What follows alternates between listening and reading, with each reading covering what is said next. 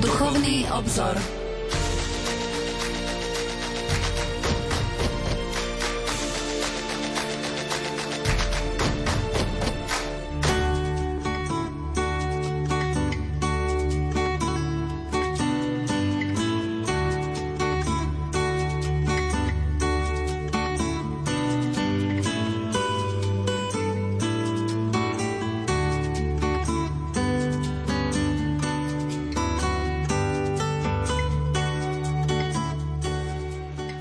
Požehnaný útorkový večer, milí poslucháči.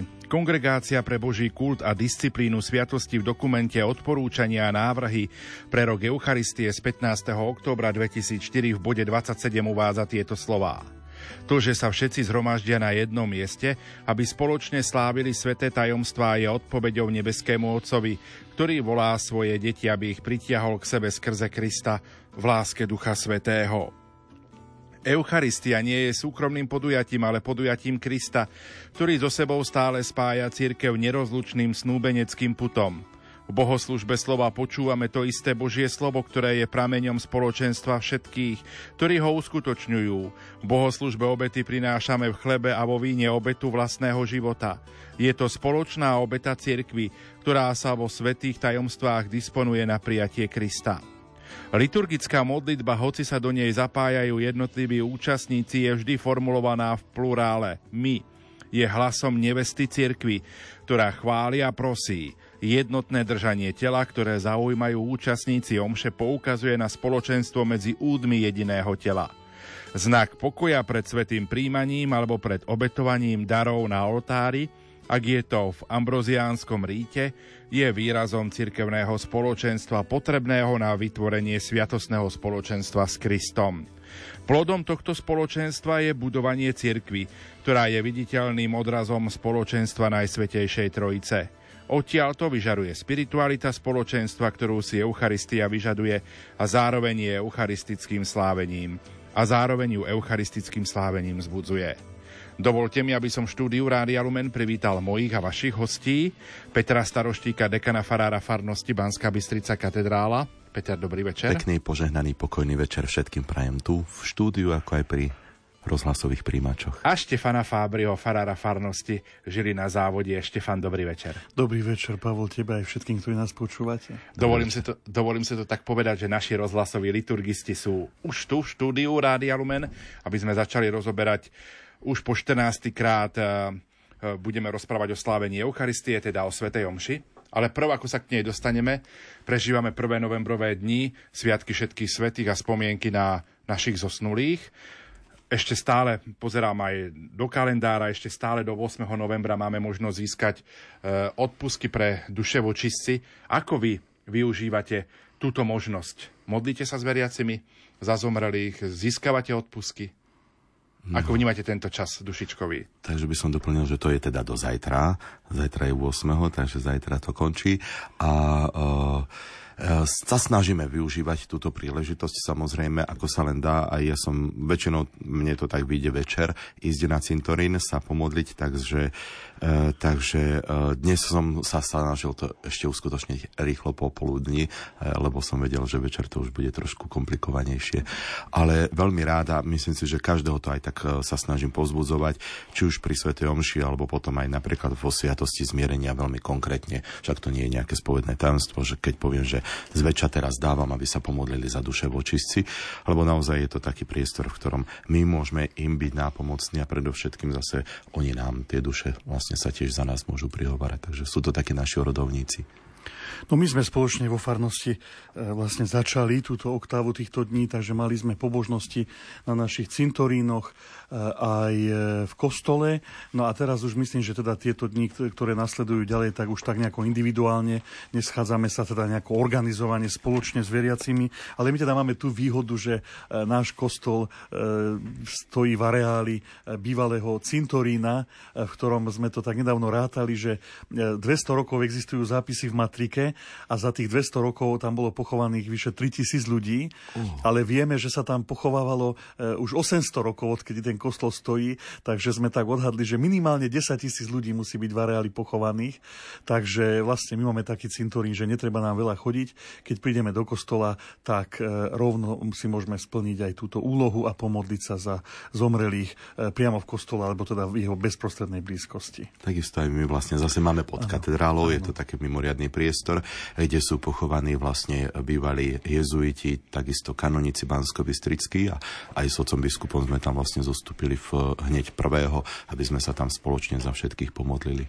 A ja ešte spomeniem napríklad kostolík v Salciach, zasvetený svetým Cyrilovi a Metodovi, tak sú tam pochovaní vedľa kostola kňazi, ktorí napríklad pochádzali zo Seliec alebo pôsobili v Salciach aj veriaci napríklad u nás v našej farnosti využívajú túto možnosť a keď idú do kostolíka, tak sa pomodlia. Ale väčšinou urobia aj tak, že buď idú na cintorín, zapália sviečku, pomodlia sa a prídu do kostola na Svetom omšu. Tak.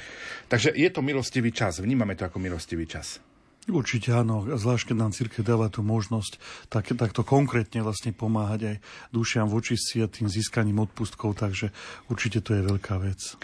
Zvykli sme prvú pieseň venovať, koho by sme chceli pozdraviť. Ja ešte pripomeniem, že dnešnú reláciu vysielajú majster zvuku Peter Ondrejka, hudobná redaktorka Diana Rauchová a moderátor Pavol Jurčaga. Tak koho dnes večer zvlášť pozdravíme? My sme sa tak dnes spoločne dohodli. Áno, áno, už sme sa dohodli, že pozdravíme nášho e, kolegu kňaza, nášho e, spolužiaka bývalého a vlastne aj kolegu z e, rozhlasovej rodiny Radia Lumen a síce... Oca Borisa Brutovského. Oca Borisa Brutovského. Takže Borisko, a držíme sľub, ako sme slúbili, táto pesnička letí len a len pre teba. Tak verím, že poteší moja múdrosť. Moja múdrosť a moja nádej. Moja múdrosť a moja nádej. Si moja múdrosť a moja nádej. Moja múdrosť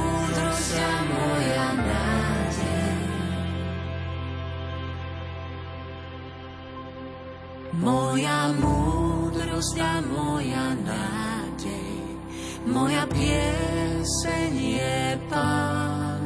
On je Boh a Spasiteľ náš, tak sa nebojte, Ježiš je tu. Nebojte sa, veď náš Pán je tu. Moja múdrosť a moja nádej, moja pieseň je Pán, On je Boh a Spasiteľ náš, tak sa nebojte, Ježiš je tu. Nebojte sa, veď náš Pán je tu. Si moja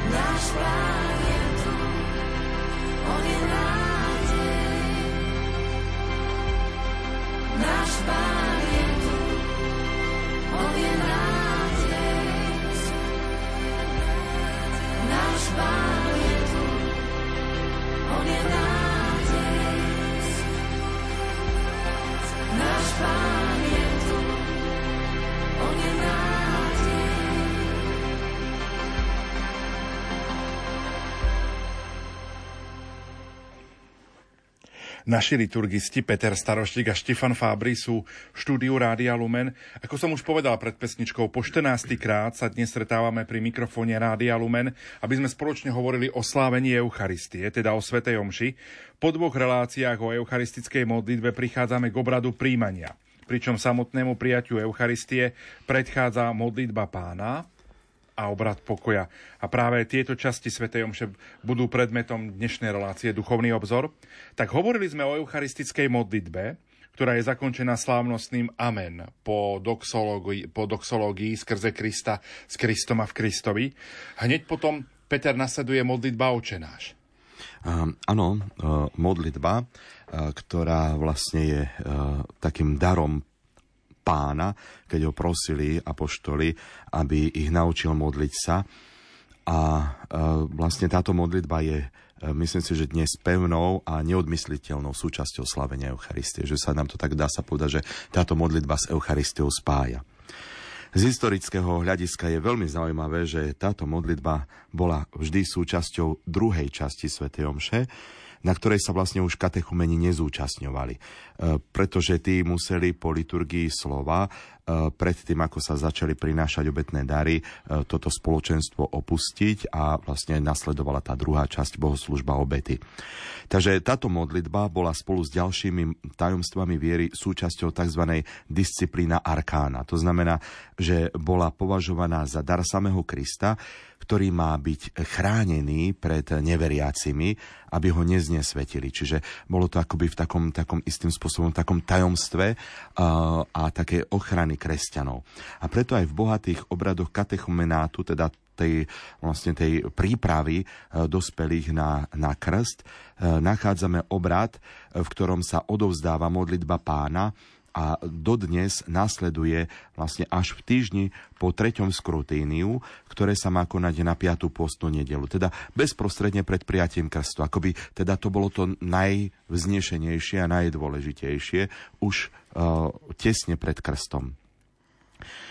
E, keď e, pápež Pavol VI zreformoval e, po druhom vatikánskom koncile okrem teda liturgie Sv. Omše aj liturgiu hodín, to bolo v roku 1970, tak v apoštolskej konštitúcii Laudis Canticum napísal aj takto, že nakoniec týchto prozrieb, a my myslí tam na vlastne tie prozby, ktoré sú vložené do ranných chvál a do vešpier, znova sa zaraďuje modlitba pána. A keďže sa ju modlíme aj pri omši, Vraciame sa tak aj v našich časoch k zvyku prvých kresťanov, ktorí sa túto modlitbu modlili cez deň trikrát. A skutočne, e, keď zalovíme v tých starokresťanských spisoch, ako je Didache z prelomu 1. a 2. storočia, tak tam nájdeme v 8. kapitole také odporúčanie, e, kde sa píše, že nemodlite sa ako pokrytci, ale ako prikázal pán vo svojom evanieliu, tak sa modlite. Oče náš, ktorý sa na nebesiach takto sa modlite trikrát denne. Teda vidíme tu krásne svedectvo, mimoriadne starobilé, e, lebo tento spis je po textoch svetopísma považovaný za jeden z najstarších kresťanských prameňov. A aj keď nepíše sa tu ešte o dennom slávení Sv. Omše a recitovaní modlitby e, v nej, ale vlastne sa tam spomína, že, že teda tá modlitba sa, sa má modliť.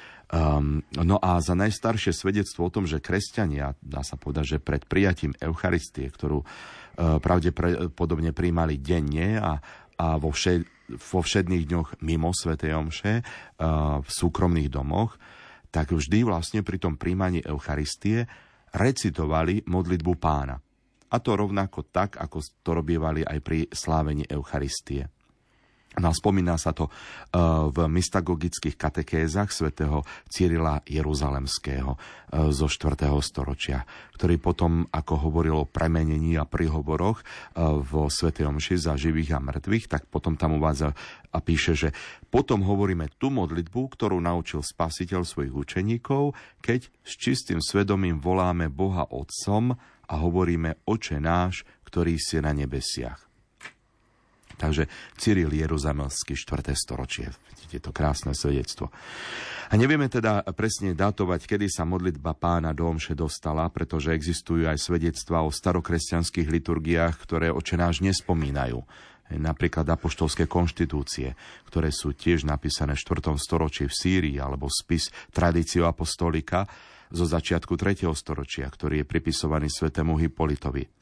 A čo sa týka rímskej liturgie, e, tak e, je také zjavné, zdá sa, že do 3. storočia oče náš e, v modli, vo, vo Svete Omši nebol, že to no, rímska liturgia nepoznala, ale už pápež svätý Gregor Veľký v 7. storočí, alebo teda 6. 7. storočie Oče náš už uvádza na tom mieste, ako ho dnes máme hneď po eucharistickej modlitbe, teda dá sa povedať, že pred samotným svetým príjmaním. Rád by som nadviazal na Petrové slova a pri tomto zvyku ide o súvis modlitby Oče nás s Eucharistiou, či o úctu k samotnej modlitbe, ktorá vždy bola považovaná za tú najdôležitejšiu, akú kresťania majú, veď bola od samotného pána. Áno, dá sa povedať, že e, v podstate išlo o jedno aj o druhé.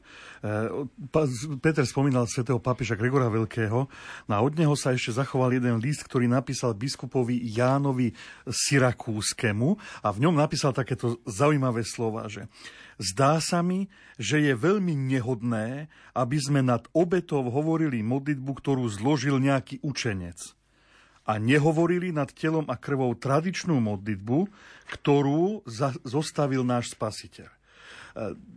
Skutočne tu teda je vyzdvihnutá tá hodnota tej modlitby a práve teda to, že jej autorom je, je sám Ježiš Kristus a preto aj pápež Gregor hovorí, že, že doslova by bolo až nehodné recitovať nejakú inú modlitbu v prítomnosti Krista, ktorý je prítomný v Eucharistii. A, a práve teda tým vidíme, že je vyzdvihnutá tá hodnota samotnej modlitby oče ako, ako slov samého Ježiša. No ale zároveň je tu e, veľmi zrejmý súvis aj medzi prítomnosťou Ježiša Krista v Eucharistii a modlitbou, ktorú teda on sám naučil apoštolov. No a potom ale z tej druhej strany e, môžeme zase spomenúť napríklad starokresťanského spisovateľa Tertuliana alebo niektorých ďalších, ktorí svedčia o tom, že tá prozba o každodenný chlieb v modlitbe očenáš bola vzťahovaná práve k svetému príjmaniu. No a to bolo, ako aj otec Peter povedal, že denné. Hoci teda kresťania zrejme v tých prvých dvoch, troch storočiach neslavili Eucharistiu každý deň, ale vieme, že si ju odnášali domov a príjmali ju. No a práve teda tu máme tie svedectva o tom, že, že tá modlitba očenáš sa recitovala pred svetým príjmaním. No a tak e, sa vlastne ukazuje ten druhý vzťah a to je vzťah medzi modlitbou pána a samotným príjmaním. No a ja by som napríklad, tak by sme to tak nejako, nejako dokladovali alebo ilustrovali, tak by som som e, prečítal taký úryvok z diela Sv. Cipriana o modlitbe pána, ktorý napísal e, v polovici 3. storočia. On píše, Pokračujeme v modlitbe a prosíme, chlieb náš každodenný daj nám dnes. Možno to chápať aj duchovne, aj bežne. V oboch prípadoch, ak ho Boh požehná, slúži na spásu. No a Ciprian píše, chlieb života je Kristus a on nie je chlieb všetkých, ale náš. A ako hovoríme Otče náš, lebo tým, čo to chápu a veria, je Otcom, tak voláme aj chlieb náš, lebo Kristus je chlebom tých, čo ako my patria k jeho telu. Prosíme, aby nám dával každý deň tento chlieb, aby sme sa my, čo sme v Kristovi a každý deň príjmame jeho Eucharistiu za pokrm spásy, nedopustili nejakého ťažšieho previnenia, nevzdialili a neodlúčili sa od spoločenstva, aby nám preto nebol odopretý nebeský chlieb a neboli sme vylúčení z Kristovho tela. Takže e, aj na základe týchto slov je pre nás až také obdivuhodné uvedomiť si ten teologický súvis medzi modlitbou pána a slávením Eucharistie. A to je zrejme nielen v tej prozbe chlieb náš každodenný daj nám dnes, ale ešte v takom, takom ďalšom rozmere a síce, že prvé tri prozby modlitby očenáš úplne korešpondujú s obsahom eucharistickej modlitby, o ktorej sme hovorili minulý mesiac s otcom Petrom a ktorá je jadrom svätej Omše. Tak napríklad prozba posvet sa meno Tvoje, súvisí so spevom Svetý, Svetý, Svetý, ale aj s oslovením v úvode kánonu alebo eucharistické modlitby naozaj si Svetý, Pane, alebo velebíme ťa, Svetý Oče, v štvrtej eucharistickej modlitbe. Takže tá, tá prozba o posvetenie mena korešponduje s tým titulom Svetý, e, ktorý liturgia dáva Bohu. Potom prozba príď tvoje kráľovstvo vlastne opakuje myšlienku všetkých eucharistických modlitieb. A síce v čom? V tom, že Božie kráľovstvo v osobe Ježiša prichádza na svet všade tam, kde sú kresťania zhromaždení v jeho mene. On sám to tak povedal. Môžeme teda povedať, že liturgické zhromaždenie, ktoré slávi Eucharistiu, je sprítomnením Božieho kráľovstva na zemi. No a tretia prozba, buď vôľa tvoja, je vlastne naplnená samotným slávením, ktoré sa koná na Ježišov príkaz. Veď povedal, toto robte na moju pamiatku. A zároveň je Sveta Omša s prítonením jeho obety, pretože veľkonočné tajomstvo, ktoré slávime, je rovnako otcovou vôľou. Ježiš sa modlil, oče, nie moja, ale tvoja vôľa nech sa stane. No a e, môžeme teda aj v tomto kontexte dodať e, slova pápeža Františka, aby sme necitovali stále len starokresťanských otcov. E, totiž pápež František pred niekoľkými rokmi uviedol sériu kateche zo Svetej Omši. A keď hovoril o, o modlitbe očenáš, tak, tak vyjadril, vyjadril takéto myšlienky. Ktorá modlitba nás môže lepšie pripraviť na sviatosné spojenie s Ježišom, než tá, ktorú nás naučil on sám? Žiadna iná. Táto. Okrem Svetej Omše sa očenáš modlíme ráno i večer, pri ranných chválach aj vešperách. Takýmto spôsobom postoj synovstva voči Bohu a bratstva voči blížnemu prispievajú k tomu, aby dali našim dňom kresťanskú podobu.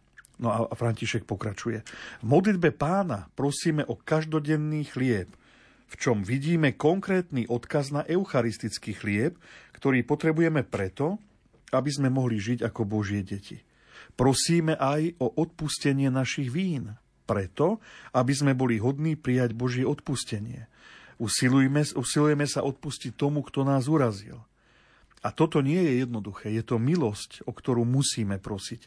Pane, nauč ma odpustiť tak, ako si Ty odpustil mne. Je to milosť.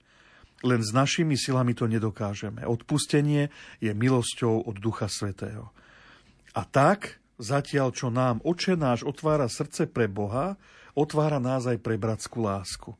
Nakoniec ešte prosíme Boha o to, aby nás zbavil zlého, čo nás oddeluje od Neho a rozdeluje nás od našich bratov. Dobre pochopme, že tieto prosby sú veľmi priliehavé na to, aby nás pripravili na sveté príjmanie. Takže vidíme, že vlastne svätý otec František doslova by som povedal, že zhrnul alebo, alebo vrátil sa presne k tým istým myšlienkam, ktoré sme aj my vyjadrili, e, citujúc starokresťanských otcov. Takže e, skutočne poukazuje na hodnotu tej modlitby a zároveň na jej úzky vzťah, doslo, doslova tú najlepšiu prípravu na prijatie Eucharistie, na sveté príjmanie. Chcem sa ešte opýtať e, na modlitbu pána. Výzve kniaz veriacich. Slova tejto výzvy sú pre predpísané v rímskom misáli. Je ich možno možné upravovať, meniť. E, keď vieme, je tam napríklad e, v advente, na Vianoce, v pôste, na Veľkú noc, v období cez rok, mm. pri sobášnej svetej omši, ak si dobre pamätám. Čiže pri toto, krste. pri krste, toto všetko tam máme. Mm-hmm. Povedzme si viac k týmto výzvam. Mm-hmm. Um, už sme spomínali pápeža Gregora Veľkého a práve táto výzva sa ustalala niekedy za jeho čias. Ale spomínajú už eh, Hieronym, no kým v tých starobilých liturgiách, ale aj v rozličných obradoch, napríklad pri vyslovaní sviatosti, nájdeme rôzne výzvy, tak latinský mysál uvádza len jedinú a tá v latinčine je precepty salutaribus moniti et divina institutione formati audemus dicere. Teda e, tá by sa doslova dala preč, e, preložiť e, spasiteľnými prikázaniami napomenutý a božskou náukou poučený, osmelujeme sa hovoriť. No a my máme taký trošku voľnejší preklad, napríklad z nášho spasiteľa podľa jeho božského učenia, osmelujeme sa povedať. Uh, ono, posvetná kongregácia pre bohoslužbu, tedy v tých časoch po koncile, keď sa mm, vlastne zavádzala nová liturgia, tak v roku 1973 vydal aj obežník Eucharistie participationem, e, v ktorom uvádza, že sú niektoré príhovory v slávení omše, ktoré sa zverujú samému kňazovi, a to v tom zmysle, aby si ich pripravil a predniesol podľa vlastného uváženia. Ide o tieto prípady uvedenie do omše dňa v úvode slávenia, teda na začiatku Sv. omše, potom uvedenie do liturgie slova pred čítaniami, tiež uvedenie do eucharistickej modlitby pred prefáciou a na zakončenie celého slávenia pred prepustením. Do inej kategórie ale patria e, tie ďalšie príhovory, ktoré sa uvádzajú v samotnom omšovom poriadku. A to sú vlastne e, výzvy, ktoré sú pred úkonom kajúcnosti alebo pred modlitbou pána. No a tie sú v rímskom misáli presne určené, ale v obežníku sa o nich píše, že tieto príhovory pre svoju povahu nevyžadujú, aby sa predložené formuláre v misáli recitovali doslova, preto aspoň v určitých prípadoch by mohlo byť vhodné niečo prispôsobiť skutočným podmienkam komunity tak si môžeme položiť vlastne otázku, že čo to znamená. Ono, tieto príhovory teda nepodliehajú nejakej úplnej, môžeme povedať, e, takej voľnosti alebo ľubovoľnosti celebranta. Ten by mal rešpektovať tie texty, ktoré sú uvedené v rímskom misáli a upraviť ich len, ak je to potrebné a vhodné vzhľadom na e, povahu slávenia tak ako sa to vlastne v tomto obežníku na vysvetlenie teda k tým textom dodáva. No a myslí sa tým napríklad, že na omše v istých nejakých možno špecifických prípadoch, ak sú spojené s vyslovaním sviatosti, ako si to ty Pavol povedal, že napríklad pri tom krste, pri sobáši, alebo s pohrebnými obradmi, alebo sú to nejaké omše za účasti detí a podobne. U nás e, toto dovolenie sa zohľadnilo tak, že sa v tom slovenskom preklade rímskeho mysala uviedli ešte výzvy na jednotlivé liturgické obdobia, znovu tak, ako si to pomenoval, na advent, na Vianoce, cez ročné obdobia a tak ďalej. A takisto aj pre tie omše, ktoré sú spojené s krstom detí a so slavením manželstva. Ak by kňaz cítil vážnu potrebu uviezť aj inú výzvu, tak vlastne má rešpektovať e, jej charakter, e, krátkosť toho príhovoru, aby to nebol rozhovor, príhovor, ale aby to bola veľmi jasná formulácia, ktorá vyzýva na modlitbu pána. To isté analogicky platí aj o výzve pri úkone kajúcnosti e, v úvode Sv. Omše. Že to tiež má byť vlastne veľmi také, také konkrétne, že to vovádza do toho, že to je úkon kajúcnosti, aby to veľmi konkrétne naznačilo. Po modlitbe oče nás, ktorú sa vždy modlíme všetci spolu, kniaz dodáva aj ďalšie slova.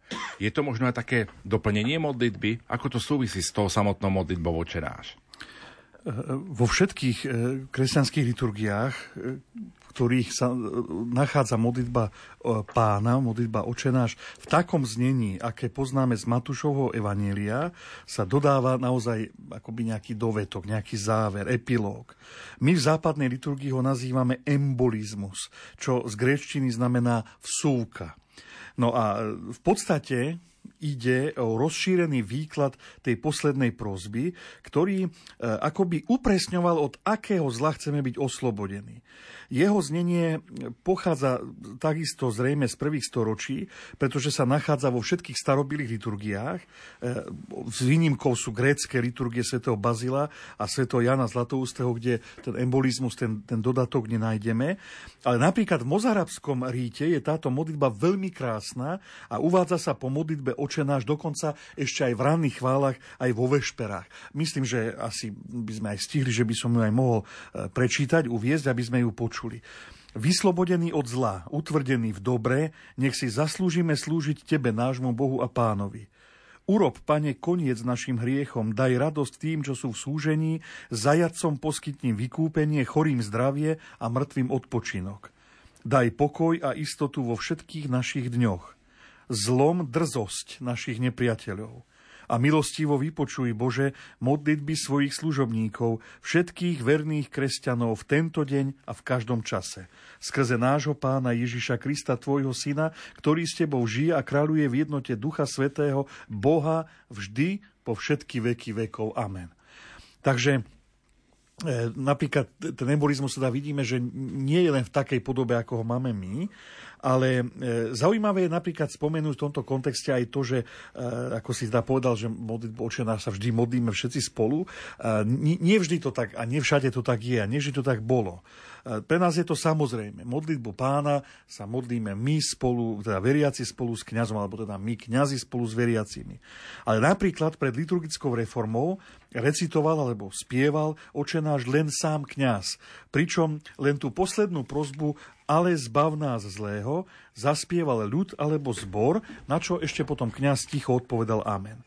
Existovala totiž mienka, názor, že e, modlitba očenáš ešte patrí ku kánonu, k eucharistickej modlitbe a preto ho recituje len kňaz Alebo dokonca sa objavil aj názor, že modlitba pána súvisí dokonca s premenením darov, že ona samotná má moc premieňať. V tej spomínanej mozarabskej liturgii, ktorá je rozšírená v Španielsku, najmä v oblasti Toleda, modlitbu očenáš napríklad zase prednáša len kňaz, ale zhromaždení veriaci vstupujú do nej tak, že po každej prozbe zvolajú amen. A tak sa vlastne zapoja do tej modlitby kňaza, ktorý ju v tejto liturgii prednáša, e, prednáša sám. No, ale teda vráťme sa k tomu embolizmu. V rímskej liturgii boli do tejto modlitby v 6. storočí pridané aj mena svetých, ktorých príhovor mal posilniť samotnú modlitbu. A to na prvom mieste Bohorodička Panna Mária, potom patrón e, vás dvoch, patróni vás dvoch, teda svätý Peter a svätý Pavol. No a čo je zaujímavé, že pravdepodobne za Gregora Veľkého, ktorý si veľmi ctil svätého Ondreja, sa tam ešte vložil aj apoštol svätý Ondrej a napokon aj všetci svety. V tých slovách udel pokoj našim dňom a aby sme boli uchránení každého zla, mnohí vidia práve vplyv tohto pápeža veľkého, Gregora Veľkého, ktorého spomíname opakovane, e, ktorý vo svojich kázniach veľmi často hovoril o pokoji medzi národmi. Bol totiž pápežom v rokoch 590 až 604. No a to bol čas veľkého stiahovania národov, vojenských nájazdov Longobardov, ale aj mnohých morových epidémií. Preto môžeme ako si predpokladať, že tieto slová e, boli vložené do tejto modlitby preto, aby vyjadrovali práve prozbu o pokoj medzi národmi a mier. No a teda dodajme, že ten ustálený text embolizmu sa spája práve s týmto pápežom Gregorom Veľkým. Lenže e, pôvodne táto modlitba e, nebola dovedkom k modlitbe očenáš, ale bola modlitbou, ktorá sprevádzala lámanie chleba. A až e, koncom 7. storočia sa potom to lámanie chleba presunulo aj s touto modlitbou pred pozdrav pokoja. Na liturgická obnova po druhom Vatikánskom koncile eh, gesto lámania chleba vrátila naspäť, teda po pozdrav pokoja a spojila ho so spevom Baránok Boží. Tak ako to poznáme my dnes. Vlastne tento spev Baránok Boží, o tom budeme hovoriť asi na budúci mesiac, eh, sprevádza práve ten úkon lámania chlebov. Lenže práve týmto sa vlastne znova ten embolizmus ocitol po modlitbe očenáš a preto je, e, mohli by sme povedať, že nanovo vnímaný ako, ako rozvinutie tej poslednej prosby očenáša, tak e, v rímskej liturgii, ako aj v mnohých iných kresťanských liturgiách. No a keďže predtým sa recitoval potichu, od roku 1964 bola zavedená jeho hlasná recitácia a jeho text bol upravený podľa vzoru iných liturgií. A síce ako? E, odstránili sa zmienky o svetých, ktoré, ktorých som spomínal, a do textu tejto modlitby sa vložila citácia z Pavlovho listu Týtovi. A síce ide o tento text v 2. kapitole 13. verš. Aby sme očakávali blahoslavenú nádej a príchod slávy veľkého Boha a nášho spasiteľa Ježiša Krista. Čím vlastne celý tento embolizmus, ktorý bol naozaj z počiatku len tou prozbou o pokoj a mier, nadobúda akési eschatologické zafarbenie, teda obracia náš zrak nielen k tomu pokoju na tejto zemi, ale aj k príchodu Ježiša Krista. No a e, takto vlastne tá modlitba poukazuje na to, že, že prijatie Kristovo tela a krvi nás jednak zbavuje zlého, jednak prináša nám pokoj a poriadok do našich dní a jednak je prejavom Božieho milosrdenstva a odpustenia hriechov. A tak vlastne tá modlitba embolizmu, mohli by sme povedať dnes, prepája modlitbu očenáš, rozširuje jeho tú záverečnú prozbu a zároveň e, znovu, tak ako samotná modlitba očenáš, pripravuje nás na príchod Ježiša Krista. My si v tejto chvíli trošku zahráme a po pesničke budeme v našom rozprávaní pokračovať.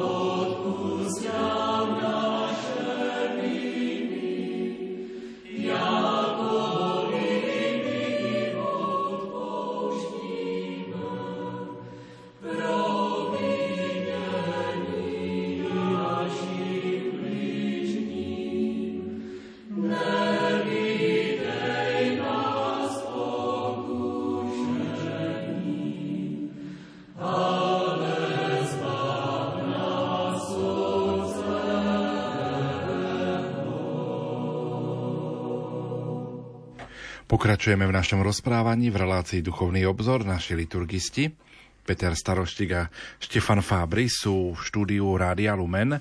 Hneď potom nasleduje obrad pokoja.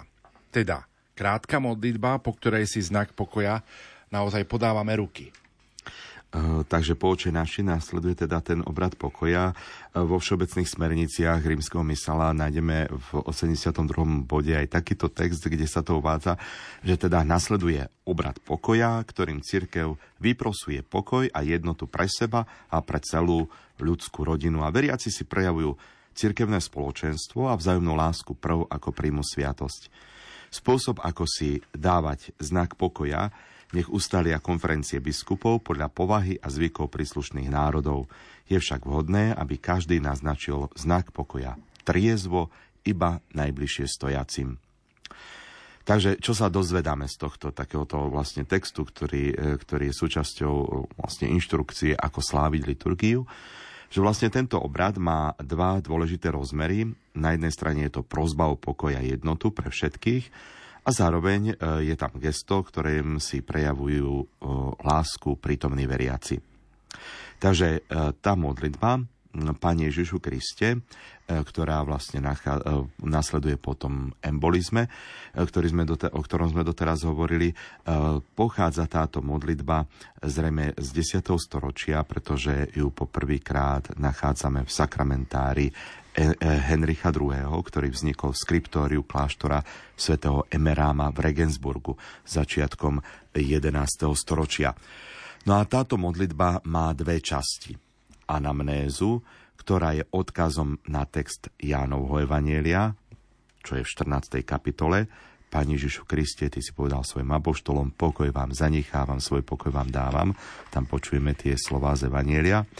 No a potom následne je to prozba, aby pán nepozeral len na hriechy ľudí, ale na vieru cirkvi a daroval jej pokoj a jednotu. Je to teda akýsi odkaz na poklad cirkvi, milovanej Kristovej nevesty, do ktorej sme všetci zahrnutí, do, do ktorej všetci patríme a z ktorého čerpáme všetci, aj keď možno práve necítime pokoj vo svojom srdci. Takže e, túto modlitbu sa pred liturgickou e, reformou modlil kňaz najprv potichu v jednotnom čísle, ale dnes to už je modlitba, ktorú prenáša kňaz nahlas a to v mene všetkých prítomných, e, ktorí na túto modlitbu aj všetci odpovedajú s volaním Amen, čím vlastne sa pridávajú tejto modlitbe a súhlasia s ňou. Túžia práve tiež po tom, po tom pokoji, po naplnení pokojom. Zaujímavé je, že kým všetky modlitby omšovej liturgie sú adresované Bohu Otcovi, tak práve tu táto časť, táto modlitba je adresovaná Ježišovi Kristovi, ktorý je už sviatostným spôsobom prítomný na oltári v Eucharistii, teda už je to vlastne v tej časti pred svetým príjmaním. Takže, takže vlastne táto modlitba je adresovaná ku Kristovi. V texte kongregácie o návrhoch pre rok Eucharistie, z ktorého sme citovali na úvod relácie, sa spomínalo aj to, že v Ambroziánskom ríte sa práve tento obrad nachádza pred prinesením obetných, pred prinesením darov k oltáru. Ale prečo je táto rozdielná tradícia?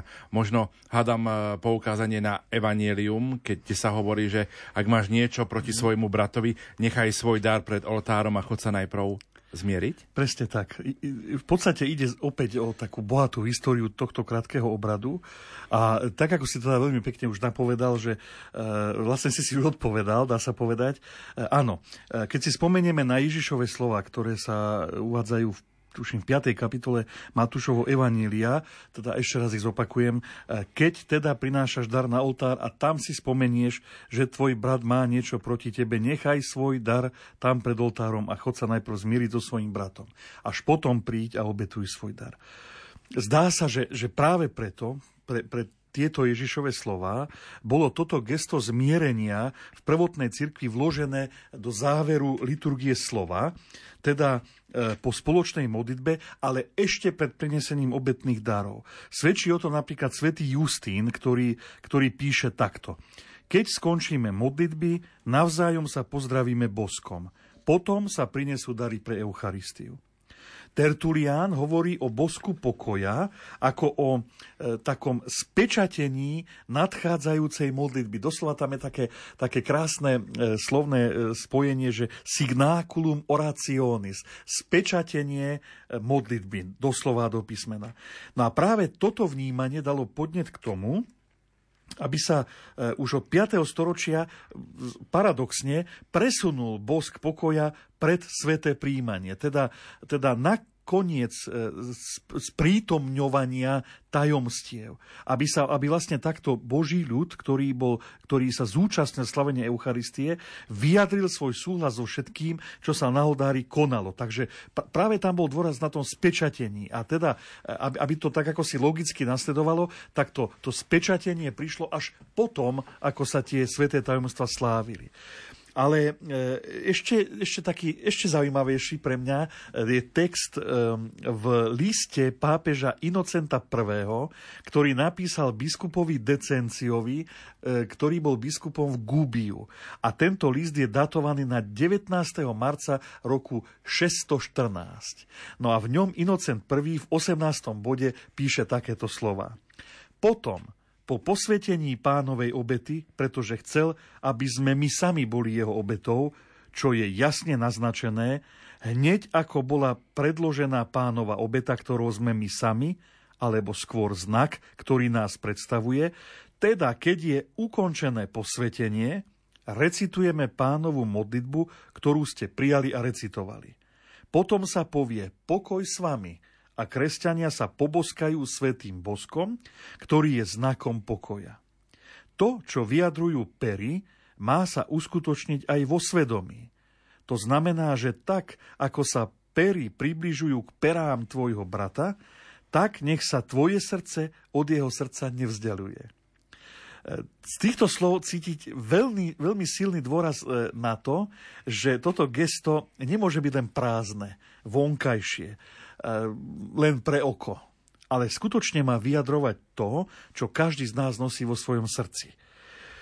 No a to sa ešte viacej zdôraznilo a práve znova už spomeniem svätého pápeža Gregora Veľkého za jeho čias, pretože tam eh, začal byť eh, bosk pokoja vnímaný ako úplne samozrejmá normálna príprava na sveté príjmanie.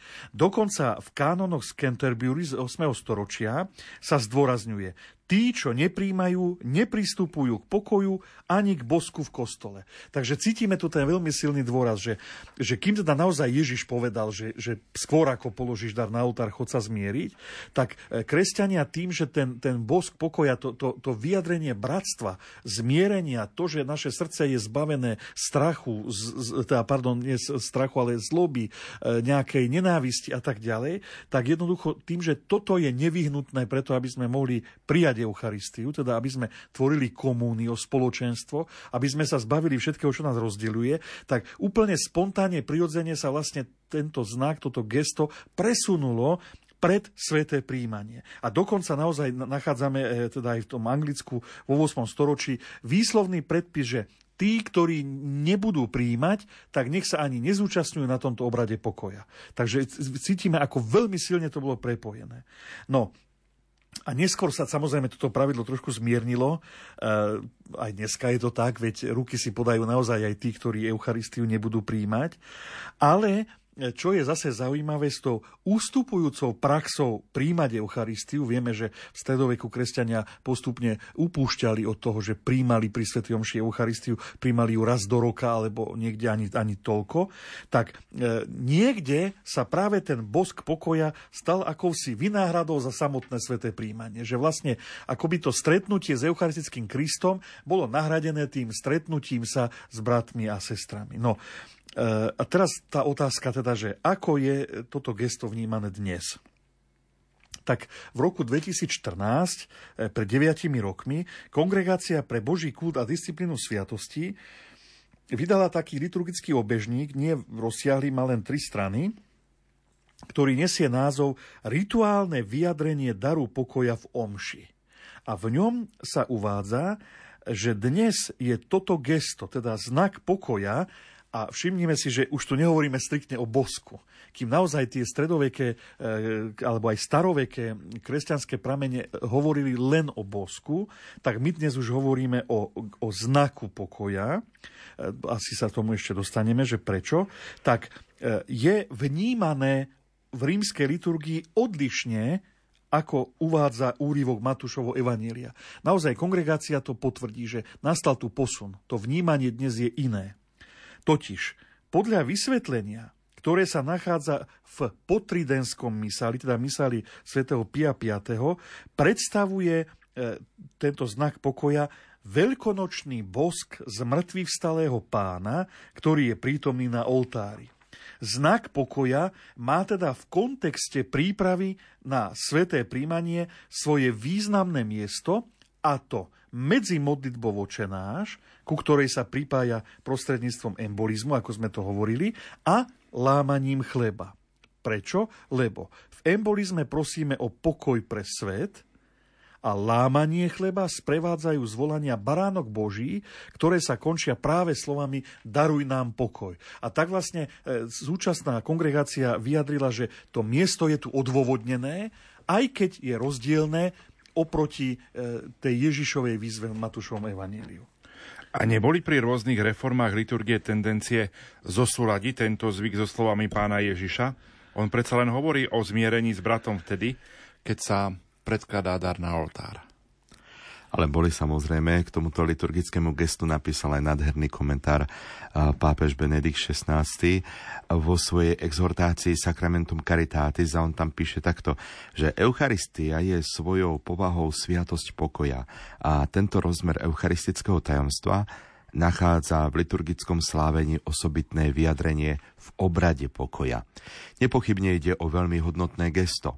V našich časoch, tak naplnených strašnými konfliktmi, nadobúda toto gesto aj z pohľadu všeobecnej citlivosti osobitný význam, nakoľko církev čoraz viac pripomína ako svoju vlastnú úlohu vzývať pána za dar pokoja a jednoty pre seba samú a pre celú ľudskú rodinu. Z tohto všetkého môžeme pochopiť intenzitu, s akou sa často obrad pokoja prežíva počas liturgického slávenia. Čo sa týka tejto témy, počas zasadania synody biskupov bola však aj vyjadrená potreba usmerniť toto gesto, ktoré môže nabrať neprimerané prejavy a spôsobiť určitý zmetok v zhromaždení práve pred príjmaním. Je dobré pripomenúť, že z veľkej hodnoty tohto gesta nič neuberá, ak sa koná striedmo pre uchovanie klímy primeranej sláveniu, napríklad vymeniť si znak pokoja len s tými, čo stoja najbližšie. Toľko uh, uvažuje pápež Benedikt XVI v Sacramentum Caritatis. Na spomínanom obežníku kongregácie, ktoré už spomenul vlastne Štefan, sa dočítame uh, dikasterium podľa nariadenia pápeža Benedikta XVI sa už v maji roku 2008 obrátilo na konferencie biskupov s prozbou o vyjadrenie mienky, či sa má zachovať odovzdanie znaku pokoja pred príjmaním, kde sa nachádza teraz, alebo sa má presunúť na iné miesto s cieľom zlepšiť pochopenie a priebeh tohto, tohto gesta. A kongregácia hovorí, že vlastne po takej dôkladnej úvahe sa považovalo za vhodné ponechať e, v rímskej liturgii e, obrad pokoja práve tam na tom svojom tradičnom mieste, ako ho vlastne naďalej aj máme, teda po očenáši a e, nezavádzať v rímskom misáli nejaké štruktúrálne zmeny. Takže tá iniciatíva tam bola zo strany pápeža.